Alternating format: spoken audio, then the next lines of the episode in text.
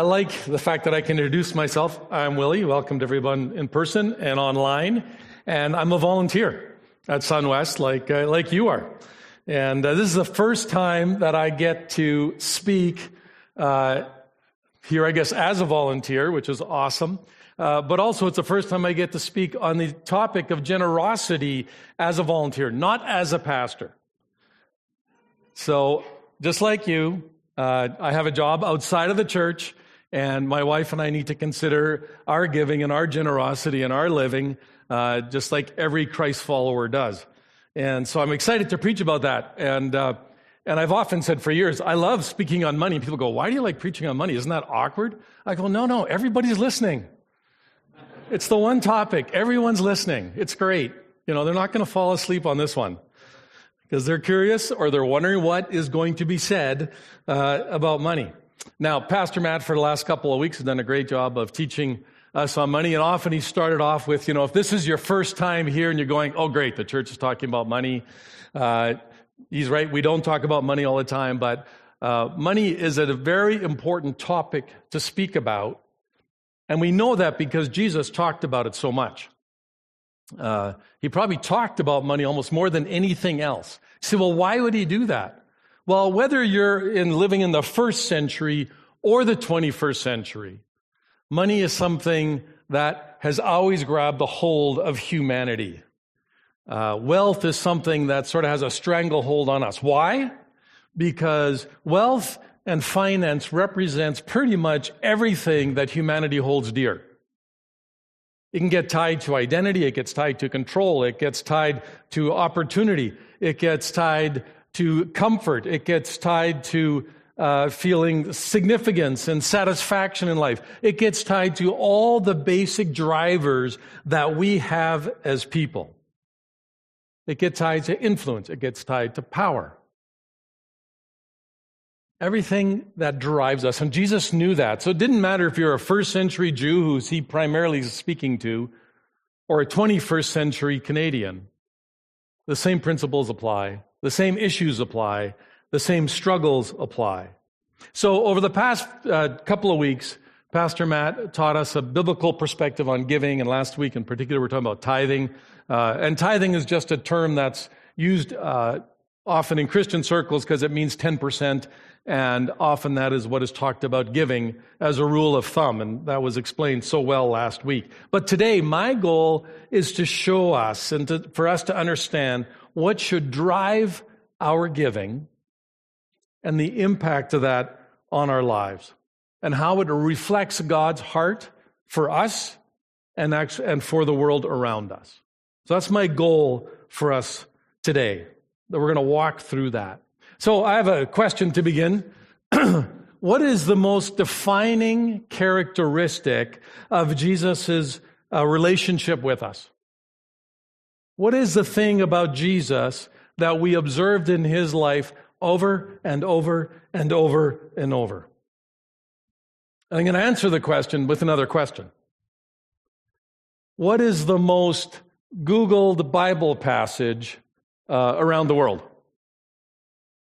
What verse in the Bible, according to uh, search engines, is the top verse that is ever Googled?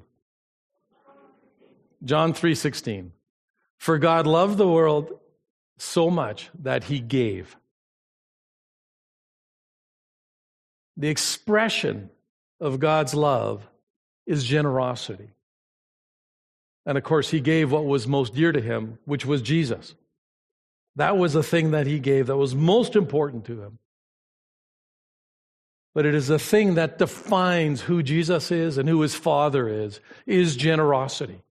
From the beginning of time, you read through, through the Bible, beginning to end, and it is marked by the generosity of God, the generosity of Christ. It happens again and again and again. The heart of God is to be generous. The acts of God are acts of generosity. The forgiveness of God is an act of generosity. The life of Christ is an act of generosity. The teaching of Christ is a message of generosity. Extending forgiveness is an act of generosity. Giving us the Holy Spirit, if you walk in relationship with Jesus, is an act of generosity. over and over and over. So, given that, the hallmark of Jesus' life is an act of generosity, is being generous. What is the one thing that people who claim to follow Jesus, what is the one thing that we can do that we've already been told to do uh, in the Bible? What is the one thing that we can do that would encourage people, that would change the world situation, that would dramatically impact people globally? It's the one thing that we've, that we've been told to do. It's the one thing that we can do. It's the one thing that's been modeled for us to do. It's give money. It's give money. It's shown to us over and over and over. Now, we know from Pastor Matt that there's a, this description of biblical generosity, and of course, the Jewish community, uh, they were, uh, if you, you add up all the things that they would give, the different festivals and so on, it's about 23% a year. So if you actually dial that back to tithing or giving 10%, here's what could happen. And I couldn't find Canadian stats on this, but I could find American stats on this. So according to research, in 2021, American Christians earned $5.2 trillion. What's 10% of $5.2 trillion? I had to do math on that to think that's a lot of zeros. Right? $520 billion. That's, that's tithing. That's just the American Christian. World hunger, done. Clean water, done. Housing, done. Like, take whatever issues you want. And if God's people tithe, it changes the world overnight, which is something we've already been told to do, which is to give generously. So, point number one, and you're going to have to stick with me this morning because my points are going to contradict each other. I'll warn you right now. Point number one is it's all about money. Point number one is it's all about money. Now, I know that I'm contradicting what Pastor Matt said last week. Right? That's not what he talked about. But my first point is that it's all about money. Why? Because nothing shapes our lives. Uh, nothing is more dear to us, as I said earlier, Nothing is that are we concerned about more for most people than our wealth, than our income. That shapes us more. We're more concerned about it. We're more preoccupied with it. We worry about it more. We all have hopes and dreams around it. That's why lotteries are so popular. As a side note, I can't remember, I don't know the most current statistic, but it was, uh, I was talking to my finance guy uh, recently and I said, you know, I remember reading a thing about what percentage of Canadians' retirement plan is to win the lottery. And it's a crazy high number. That's the retirement plan. You should be laughing because it's scary. If that's your plan, uh, you need to go to our class that was announced earlier. But nothing shapes us more than money. I actually believe that money is the number one spiritual formation tool in our spiritual tool belt. Now, that may shock some of you. You might think, well, I thought Bible reading would be, or prayer would be, or something like that. I actually think it's money. And the reason I think it's money is because Jesus talks about it that way. But when something has that great an influence on us, if God does not speak into that, if God is not forming that part of our lives, if we're holding that apart from Him, He actually cannot speak into the deepest parts of us. Because the thing that gives us security and peace and satisfaction and identity and all that stuff is being held away from Him. It's also the area of life that we hold most private. It's a thing that we won't, don't want to talk about. It's a thing that we don't want to discuss. Our view of God and money will shape us profoundly. It changes how we live, it impacts how we pray, it impacts how we make decisions, it impacts how we parent, it impacts every corner of our lives.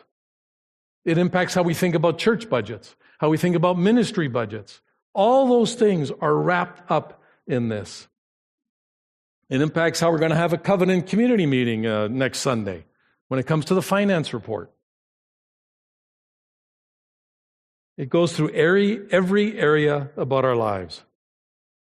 And Jesus knew about this, and that's why he spoke about it so often. And that's why he said in Matthew 6 24, Jesus says, No one can serve two masters. For one, for you will hate one and love the other. You will be devoted to one and despise the other. You cannot serve God and be enslaved to money. Notice he doesn't say you cannot serve God and have money. You cannot serve God and be enslaved to money. It can't own you. Money cannot own your soul. It cannot own who you are. That's the dark side of money. So, what's the upside of money? Well, I talked about how it can change the world, how it can change everything around us. When we say, God, everything I have is from you, I recognize that. The ability to make money, all my stuff, everything I have is from you. So, how do you want me to manage the things that you've given me? What do you want me to do with that, Lord? What do you want me to do with everything that you've given me to look after? And it's in that place where finances can go from bondage to joy, from fear to faith, from wondering if we always have enough to be able to, be able to live with open hands, wondering how we can bless others in the name of God. See, giving is never to be legalistic or formulaic. That's not what generous, generosity is about. That's not the heart of God. So we see generosity in action in the book of Acts, chapter 4. And uh, in Acts chapter 4, verse 32, it says, All the believers were united in heart and mind. So Acts 4:32 begins with saying, "Oh, they're all believing. They were all united in heart and mind." So what united them? What united them? Well, it was in just the previous couple of chapters Peter preaches the first sermon of the, of the, of the church, the new church that gets established in Jerusalem. And people are so transformed by their experience of the resurrection and transforming work of Jesus Christ. And when they, and when they hear the first sermon, they say, What should we do? And Peter says, tells them to repent. What does repent mean? It means to turn. It means to ask God's forgiveness for having pushed him out of your life Ask God's forgiveness for having rejected Him and His forgiveness. Whether you just ignored it, you say, Well, I didn't reject anything intentionally, but maybe you just ignored it. And Jesus says, I want, or Peter says, I want you to repent, to turn away from that enough to change your behavior. And then he tells them, I want you to put your faith in Jesus, go get baptized, and follow Him. Because baptism is the outward expression of the inner reality of this new life in Jesus Christ. So they are united by this common experience that they had with Jesus. That is what transformed them. And then it goes on to say in verse 32 and they felt that what they, because of that, they felt well, what they owned was not their own. Isn't that interesting? Because they have this common experience of meeting Jesus, the emotional response to that is everything that they had, it says they felt. It was this thing. It's not they were taught. It's not the apostles taught them, it's not their own. It's like this spontaneous response to meeting Jesus was generosity. They felt that what they had was not their own, is what the text tells us. It's interesting when you feel something uh, is not yours to control or to own or to hang on to, it's so much easier to live freely and generously.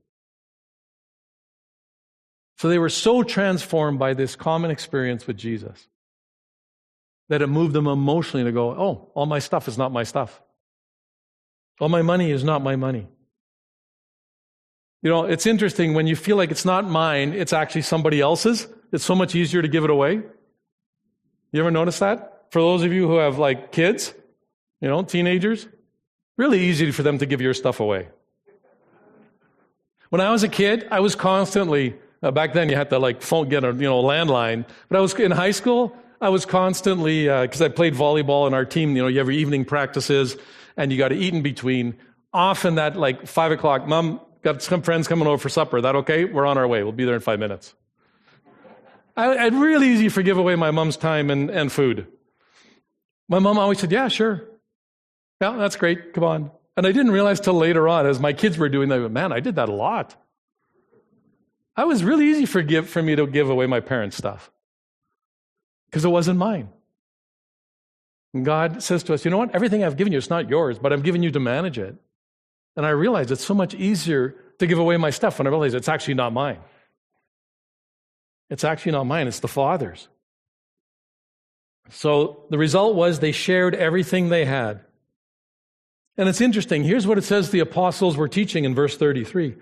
it says, The apostles testified powerfully, powerfully to the resurrection of the Lord Jesus, and God's great blessing was upon them all. There's no, no mention of them teaching about what to do with their stuff. The apostles just kept drawing them back to the generous heart of God over and over and over. And their response was to be generous out of that. So then it says, There was no needy people among them because those who owned land or houses would sell them and bring the money to the apostles uh, to give to those in need.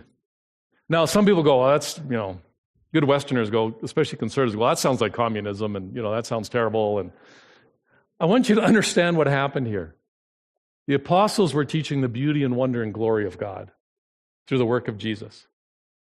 This was spontaneous, sacrificial generosity. No one was saying to them, Here, this is what you have to do now to be part of this community. There was no forced giving. Now, this is a Jewish community. So if they were faithful Jews, they were giving 23% roughly. So this is on top of that. They're doing this on top of that. Spontaneous, sacrificial generosity. It is just a beautiful thing that was happening. So that means they walked into the room, their synagogue, as they were still meeting, and they're in people's homes eating together and having the Lord's Supper together, and they're looking around going, Oh, I see a need. You know what? I am going to go sell this thing and I'm going to go bring, the, bring my money. And it says they just dropped it at the apostles' feet. They weren't trying to control who got it, how it was distributed. They just went, God, move me to get rid of this because I see needs in our community. You guys know the community. Here you go. Do with it what you think best. Living free, generous lives is what they're doing. It wasn't a program. It wasn't a teaching. It wasn't transactional. In other words, I'm going to get, give money so God blesses me more. It was God has blessed me through Jesus, so I'm just going to be generous the way God has been generous with me. It's just this beautiful community where they recognized that everything was they had was not their own. It was God's, and they were just managing it. So, what do we do as people when we're left to our own devices? This is research I could find. What is the Canadian attitude towards giving and charity? Not the church attitude, but the Canadian attitude. So I looked this up, and according to, uh, to, a 2021 report from the Fraser Institute, they could track 2019 giving based on Canada, uh, Stats Canada. Uh, and this was sobering. 2019, 19% of Canadian tax filers uh, gave to charity. So that was on there. So this doesn't include money that was given where there was no tax receipt or, you know, those kinds of things. So real giving was a little higher than this, but this is what the CRA has. 19%. And what do you think they gave on average of their income? Those 19% of people who gave and got a tax receipt for it. Point zero, sorry, 0.53%. Okay, half of 1% is what Canadians gave in 2019. The church stats are that Christians generally give about 2 to 3, maybe 4%. That's the Canadian giving uh, statistics uh, that I could look up. I find it interesting. We're willing to go, uh, Canadians in general, we're willing to go protest about what should happen with the environment or what shouldn't be done or some social cause or all those kinds of things. But generally, what our disposition seems to be is we'll go protest, but the government should pay for it. Because giving by these stats, we're obviously not putting our money where our mouth is in general as a country. which I found quite sobering. I found that quite sobering. But that's what happens, I think, when the transforming reality of Jesus Christ is not at the center of our giving. I think that's what happens then. So, first point is it's all about the money because giving changes everything. So, here's my second point it's not about the money at all. I told you I was going to contradict myself. First point, it's all about the money. Second point, it's not about the money at all. And, uh, and even though we know that giving money will clothe people, house people, feed people, give people clean water. It'll do all kinds of things. We have millions of people being displaced around the world that need help with all the conflicts that are going on, with all the persecution that's going on. So why is it not about the money at all now? I want to tell you a story about this church. In 2005, uh, we were uh, outgrowing our facilities at Midsun Community Center and the school beside that and the school beside that. And so we were looking for a place to meet, and Centennial High School had opened recently, and uh, they had decided to start renting it out. So we were made the decision to go become completely portable, 100% portable, and uh, move into the high school. So we hired a company called Portable Church Industries, who specializes in churches that are going portable uh, with systems, and this is how you do it, this is how it works well, how you do your teams, and so on. So we flew them up to consult with us. And uh, in the meetings, I asked the leader there, I said, okay, so a church our size, how much money should we spend on doing this? And he said, well, generally churches your size, I would spend less than $70,000. It's kind of piecemeal and you're still carrying stuff piece by piece from the cars or whatever you're getting stuff from. But he said, if you spend more than 250,000, it might be a problem. I went, excuse me? You got to explain this to me. He said, well, this is what we've observed from the hundreds of churches that we've worked with is when a church spends less than 70,000, it's half baked, it's never good enough uh, in what they're doing, and people are frustrated. But a church this size, if you spend more than a quarter million, you may have problems. Well, what's the problem? Well, the problem is because you are well resourced, you will think that any problem you run into, the answer to your problem is money. He said they don't pray, they don't step out in faith the same way, they just throw money at the problem. And I remember that and I went, that's a keeper. That is a keeper. Because so often, especially I think in a Western capitalistic world, we think money's the answer. If we just had more money, we could. And then fill in the blank. And they said, no, it's not about the money. Remember point one money reveals all our, all our priorities, all the things that we hold dear, all those kinds of things. Well, it also reveals our expectations of God. If we hold money dear, what are the prayers we pray, the thoughts we think, the things we try and negotiate with God? How transactional do we become? When we say, Well, God, I'm serving, so therefore you should. Or, God, I did all this work. Why is this bad thing happening to me? Right? It becomes very transactional. Whereas the giving in the first church was not transactional, it was transformational. They were so transformed by the generosity of God through the work of Jesus that they gave. It was a natural response, it was a transformational response. That's what they were doing. So, how does this play out? Familiar verse. If you've read your New Testament too often or often, you'll have read this Matthew 6, verse 28. It says, and why worry about uh, your clothing? Look at the lilies of the field and how they grow. They don't work or make their clothing. And yet Solomon in all his glory was not dressed as beautifully as they are. And if God cares so wonderfully for wildflowers uh, that are here today and thrown into the fire tomorrow, he will certainly care for you. Why do you have so little faith?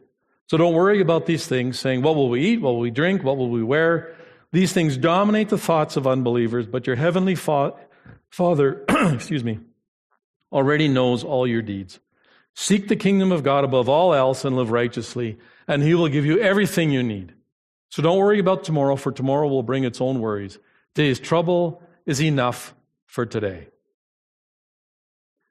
So he's saying, focus on God's kingdom and bring everything else in line behind that.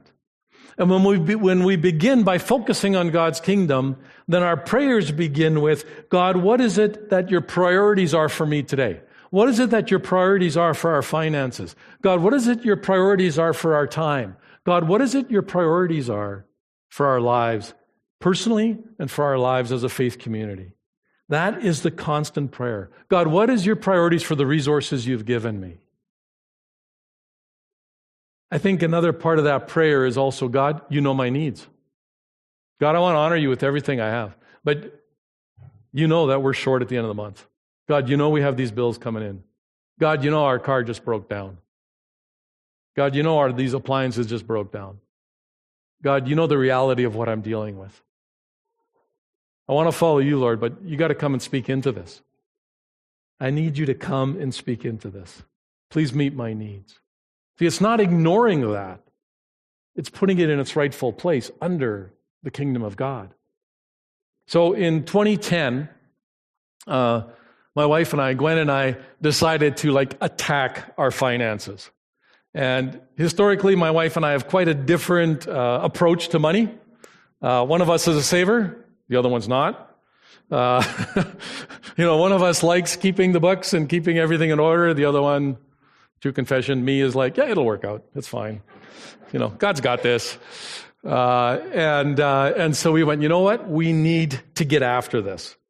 And uh, so the first thing we did in 2010, we said, okay, we're going to track. We got to get a picture of reality. We started tracking everything that we spent. Let's get a picture. Is my idea of reality actually reality? And of course, it never is when it comes to our finances. So we started pursuing that and getting a picture of reality. Started working on budgets. Started reading on uh, things like you would read, you would get in our course that SunWest provides. And we started just going after. We said we are going after this, and we got a little ruthless uh, going after it. And um, and we had a significant amount of consumer debt, and it took us three years to get that down to zero, to get our consumer debt down to zero. And while our financial picture improved drastically, I think what was of even greater benefit was our saving, our spending, our giving changed. And it was not just the habits that changed, it was the heart that changed. Now you could, you could spend and give and save and plan without this emotional baggage that can so often come with this stuff. All those things could happen much more freely, much more joyfully. And 12 years later, I can say it's probably the best thing we ever did for our marriage, for our giving, for our spending. It put us in so much better of a place in all areas. And it actually prepared us when we moved to BC. We were there for the last five years. So if we could have taken our house in Chaparral that we had and moved it to Burnaby where we lived, it would have been worth five times as much. Same footprint. So, of course, so when we moved there, we went down in square footage um, 60% and up in price 50%. That's a terrible ratio if you don't understand ratios, by the way. You really don't want to do it. was fun coming back here, let me tell you. The stress just goes, oof. it was so much better. But our habits going into it actually prepared us for that. And we did not know we were going to be moving there. Which leads me to another issue that I want to speak about, which in one sense has everything to do with money and nothing to do with money. We are driven in the West by individualism. And I say, well, what's individualism got to do with money? If remember back to what happened in Acts chapter 4, there was no need among them, which means they lived in community. What does individualism do by the very nature of that word? It pulls you away from community. That's what it does. And then there's a particular Calgarian form of individualism. And if you haven't lived anywhere else, you, don't, you won't know it because this is all you know. Here's my definition of Calgary, Calgarian individualism. If the government would just leave us alone and we work hard, we'll be fine. That is a Calgarian mindset. That is not the mindset necessarily of the rest of Canada, by the way. But it, it, is, it, it is, I noticed it when I moved here in the early 90s, it's just part of who we are. We want to work hard. That's why people come here. It, attracts those kind of people. And we say, you know, just less government and we work hard. We're good. In fact, government, you don't have to do anything for us. Just don't get in our way. We prefer if you just don't get in our way. Right? That's how we kind of function. So individualism is this core belief that I am my own person, that I get to do what I want to do, that, and, and the 21st century version of individualism is that if you are my friend, you will support everything I do. If you question what I do, you're actually not my friend. How do you do community with that? How do you do community with that? How do you follow Jesus with that? Doesn't work. It doesn't work. But that is the individualism that is running rampant right now. Now, we do have a responsibility for ourselves. Uh, First Timothy says, anyone who ne- neglects care for family members in need repudiates the faith. That's worse than refusing to believe in the first place. So Paul is telling Timothy, this is what you need to teach to your church, right? We do have responsibility for ourselves. But, and this is a big but,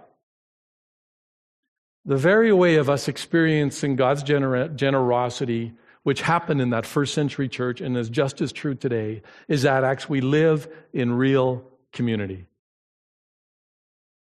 It doesn't mean you got to sell everything and come drop it at the feet of the elders or leaders of leadership team here at SunWest.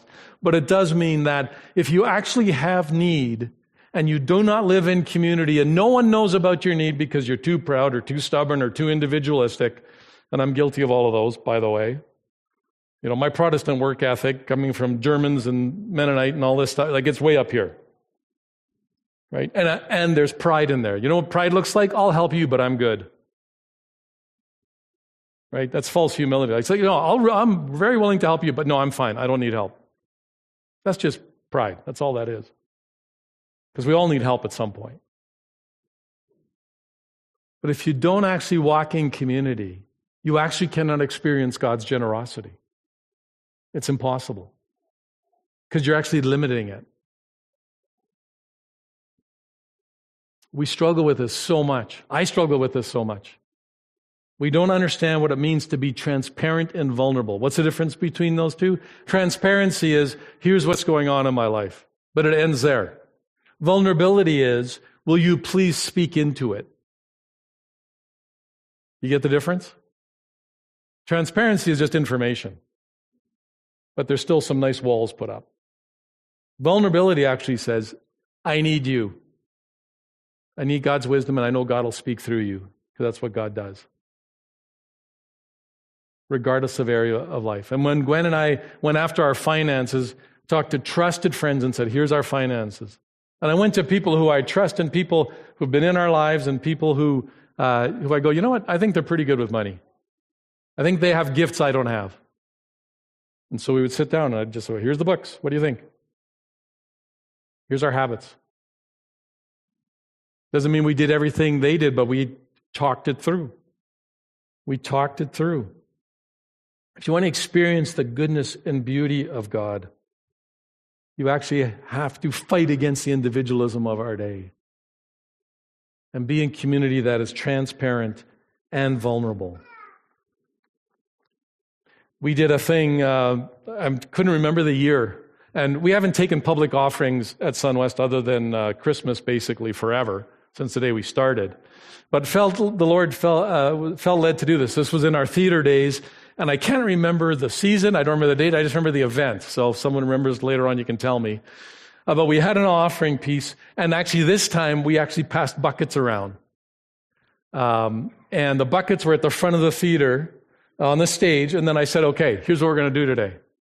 As we're, I said this prior to the offering. I said, if you have, give. If you need, take. If you have, give. If you need, take. People looked at the front and went, what? Are you crazy? Said, no, that's what we're going to do. But I said, I know our community. We're basically a middle class community. So I knew no one, I knew no one was going to take. So then I said this. I said, okay, those of you who know other people in our congregation here who are in need, I want you to, to tap them on the shoulder and say, Let's go. And you're going to go take for them. And then people started coming down, and I saw people weeping as their friends went, went, You know what? I know your story. Let's go. They took money out of the bucket and went, Here you go. Now, I don't know if that covers is covered under CRA or anything else. I just know it was a powerful moment. It was a powerful moment. And we weren't trying to control it, and my Protestant work ethic wasn't going, you know, are you sure you need that money? Can you prove to me that you're going to use it well? Right? That's which is control, by the way. That's not we say it's good stewardship. It's actually just control. It was a powerful thing. So, first of all, it's all about the money because money changes the world. Secondly, it's not about the money at all. It's about a kingdom reality and a kingdom perspective. Lastly, we need to live like Jesus lives so we can give like Jesus gives. We need to live like Jesus lives. Not past tense, I'm talking present tense, so that we can give like Jesus gives. And we're going to end with a little story in Acts chapter 11, which is what I wanted to get to. So in Acts chapter 11, verse 27, it says, During this time, some prophets traveled from Jerusalem to Antioch. Now, we're not told why they came. We don't know much about them, uh, other than they set up the story of what happens. Uh, so, verse 28 Agabus, one of the prophets, stood up in one of the meetings and predicted that the, uh, by the Spirit, so by the Holy Spirit, that a great famine was coming upon the entire Roman world. And uh, we're told that this famine happened during the reign of Claudius, so you can look it up. So this is interesting. Agabus, a prophet, he's the same prophet, by the way, who a number of uh, chapters later is the one who prophesies that Paul is, uh, he takes his belt off his robe, ties up Paul's hands, and says, if you go to Jerusalem, you're going to be uh, uh, put in prison. Same prophet who does that. So Agabus gets up and he says, God's impressed on my heart uh, that there's a famine coming uh, in Jerusalem. That's what's going to happen. And, uh, and so you now have this response. But first of all, I need, you need to remember that the, the leading of the Holy Spirit, the prophetic work of the Spirit, God speaking into people's lives um, through the Spirit directly, through dreams and visions, through uh, others, is a mark of the church throughout the, the Bible throughout the New Testament. We know that happens in Acts chapter 10 when Peter sees the vision that ultimately leads to him going and meeting and teaching Cornelius the Gentile, and Jews didn't meet with Gentiles. Uh, in Acts chapter 16, when Paul receives the Macedonian call and he is stopped, it says, by the Spirit from going into Asia and ends up because of a dream going to Macedonia. That is how God functioned. Then that's how He functions now. We have the Hearing God course here at Sunwest because we want to teach people that God speaks to us by His Spirit, and He speaks to us personally, and He speaks through people as well. Always in alignment with His Word. But that is how the Spirit leads repeatedly. So God speaks in a variety of ways. And that's what happened uh, with through Agabus in Acts chapter 11. So Agabus says, There is a famine coming. Note, he didn't say a famine has come. There is a famine coming, future event. How do the people respond? Verse 29. Says, So the believers in Antioch decided to send relief to the brothers, brothers and sisters in Judea. And I love this. Everyone giving as much as they could. So this is in alignment with what Matt taught the last couple of weeks. It's not a formula. They would have had to ask the Lord, Lord, what do you want us to give? What does it mean for them to say, we gave as much as we could? Well, that's each one answering personally the definition of as much as they could. We don't know what that is. We're not told. This they did, entrusting their gifts to Barnabas and Saul to take to the elders of the church in Jerusalem. I was thinking about this. Like we do an EFT or some kind of money transfer or something. And that day it's like, okay, Barnabas and Saul, here's the money. Now you're going to have to go travel back you got to. It's like Matt told the story about you know the lady who gave him sixty thousand bucks in Blackie uh, in cash because she didn't trust the bank. This is kind of one of those, except they're traveling. So I'm not sure how you stay safe in a day and age when you can't. Like there's physical challenges, material challenges to this. But that was their response. They gave as much as they could to the church in Jerusalem. Now, this is not a financial response to an observed crisis. Right? That's usually how we give. We read about a problem, we hear about a problem, some comes to us with a need. We're building churches in El Salvador, we have a need in Thailand or Myanmar, and we respond. This is a response to the prophetic word of God. It's the only time in Scripture, I think, where that is noted. It was a preemptive generosity strike for the church in Jerusalem to receive this, saying, This is coming. And so we're going to take care of you as our brothers and sisters. See, spontaneous sacrificial generosity happens because of God's transforming work in our hearts, because we've met Jesus and we're following Him. And then we work in the leading of the Spirit. God, what does it mean for me to be generous? God, what does it mean for us to be generous? What is it that you have for me to do? God, what is it you have for us to do collectively? That is the key point in this story. It is based on the leading of the Spirit that comes out of our living relationship with Jesus Christ. That is the transforming work of God.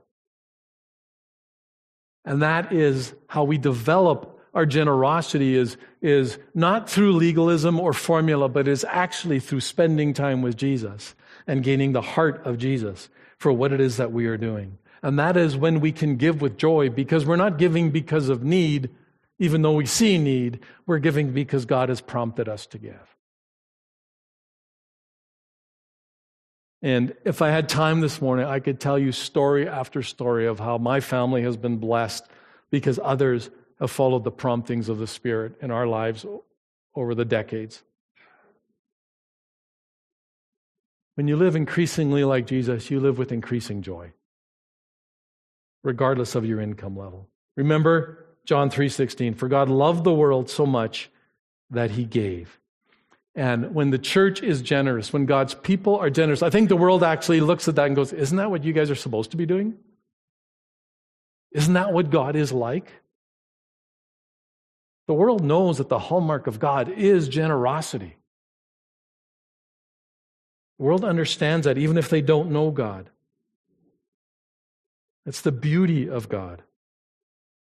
How generous is God? John 14, verse 12 and 13, Jesus said, I tell you the truth that anyone who believes in me will do the same works I have done and even greater works because I am going to, going to be with the Father. So Jesus' generosity will be lived out in God's people.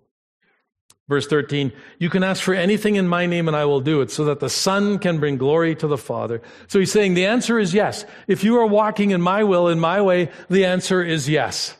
I was trying to think, what's a great illustration of this? And I remember when my kids were, uh, I think, grade 12, 10, and 8 probably, uh, we were able to go to Mexico to an all inclusive. You know what the best part of the whole week of an all inclusive is? As a dad, all week I can go, yes. That's the best part. Dad, can I? Yes. But I haven't even told you. It's okay. It's yes. Can I go get my 15th Coke? Sure, go. Right? As long if, if you're living within the boundaries of the all-inclusive, so maybe too simplistic an illustration, but if you're living within God's will, the answer is yes, is what that scripture says. If you're in alignment with what God is doing, the answer is yes. The all-inclusive, I just go, yes. I need another burger. Yes. How about that? Yes. I want to go get that, you know, that wakeboard. Yeah, yes, yes. I want to go off site and go to that restaurant. No. Sorry. Not in, not in my will, and I'm God for the week, right? So, but if it's in this place, yes. The answer is yes. I think that's what God's telling us here. And the church in Antioch experienced this incredible transforming resurrection power of Jesus. So that when, the, when they heard about the problem with the mother church, and Jerusalem was the mother church. And remember, the Jerusalem, that church, just a few chapters earlier in Acts, we're told they had no need among them. But then Stephen is stoned, persecution starts, and the gospel is spread out across the Roman Empire because Christians have to run for their lives. And so the Antioch church now becomes stronger than Jerusalem church. And they go, yeah, we will definitely take care of those people. We will, and probably a whole bunch of people from Jerusalem church were in the Antioch church. And they said, We will take care of those people. They didn't even think about it twice. They heard about it and they responded to the prophetic word. I love this quote from Lesslie Newbigin, who said, The church is a sign, instrument, and foretaste of the reign of God. A sign, instrument, and foretaste. When we're generous, We are a sign, instrument, and foretaste of the reign of God because God is generous because He sent Jesus. And Jesus' transforming work is what makes us generous. That is the reality, friends. And if you're stuck in financial difficulty, go to the SunWest course. Walk and look for community that is where you can be trusted and transparent and vulnerable. Not just about this, but about your life. Because our individualism will kill our experience of community. It'll make church hollow and empty. Because if we're individualistic, that means we are on our own, which we were never intended to be. Ask God to lead you to the right people. Take steps of faith. And if you're in a place where you go, that's not been my experience, or maybe even a place where I follow Jesus, but my finances are mine, now you're stepping on toes. Perhaps the prayer is, Jesus, take, take my heart. Maybe it's for the first time. Jesus, come and be my forgiver, come and be my leader, come and be my friend. And initiate that relationship through that decision today. Or maybe it's, Jesus, I've done that, but this other area of my life, man, I, uh, this scares me. Say, Jesus, I'll take that first step. I'll go to the class, I'll talk to somebody, I'll ask some questions because I want to follow you. And I want to be marked as a generous community. So that when I look at my finances, feel I go, oh, God, what do you have for me this year? What do you want me to do? When we look as a church, we go, God, what is it that you would have for us to do as a church this year? That's the first question. Not what does it cost? That's the last question. But God, in as strategic as He is, say, This is what I want you to do. Then don't jump ahead. He says, This is how I want you to do it. This is when I want you to do it. And I'll show you how to resource it as well. It's the beauty of who God is. Let's stand for worship.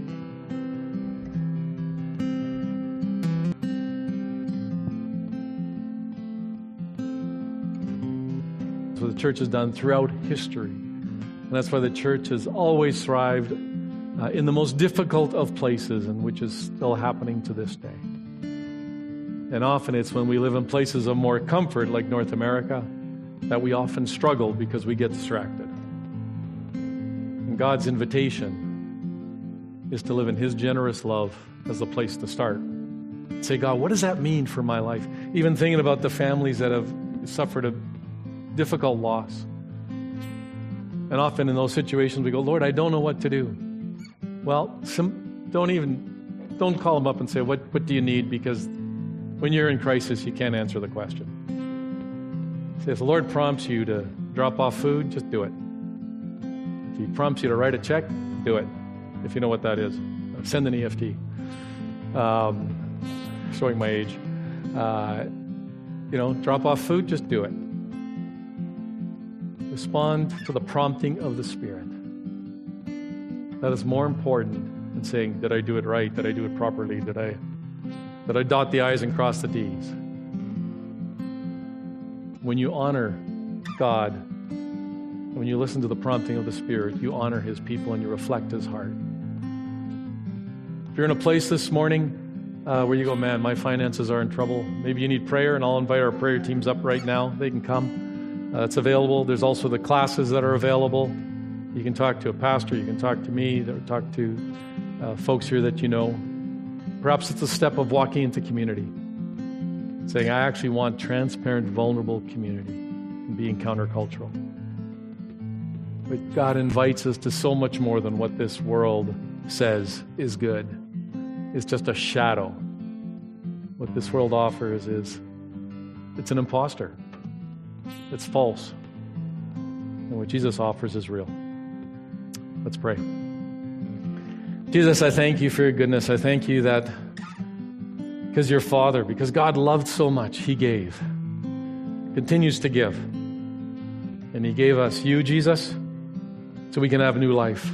But because of that transforming new life, then we can give. And we can walk in faith as we recognize that we are simply stewards of everything given that you've given to us to manage. It's not ours. And we, when we are generous, it puts a smile on your face because it reflects you to the world. And when we are struggling, you say, Come to you and to your people to walk through those challenges, whether they are emotional, spiritual, or incredibly practical, financial uh, situations we're dealing with. So, what I pray, you know, you know each person here today, you know what it is the decision that each one of us needs to make, where we need to step out in faith, or where we need to encourage others, or where you are, say, where you are saying, Well done. Well done. Walk in joy as you reflect the bride of Christ, the church, the beauty of Jesus to the world. Be with us as we seek to live that out this week. In Jesus' name I pray. Amen. Again, prayer is available uh, at the front and uh, pastors are available for you to chat with.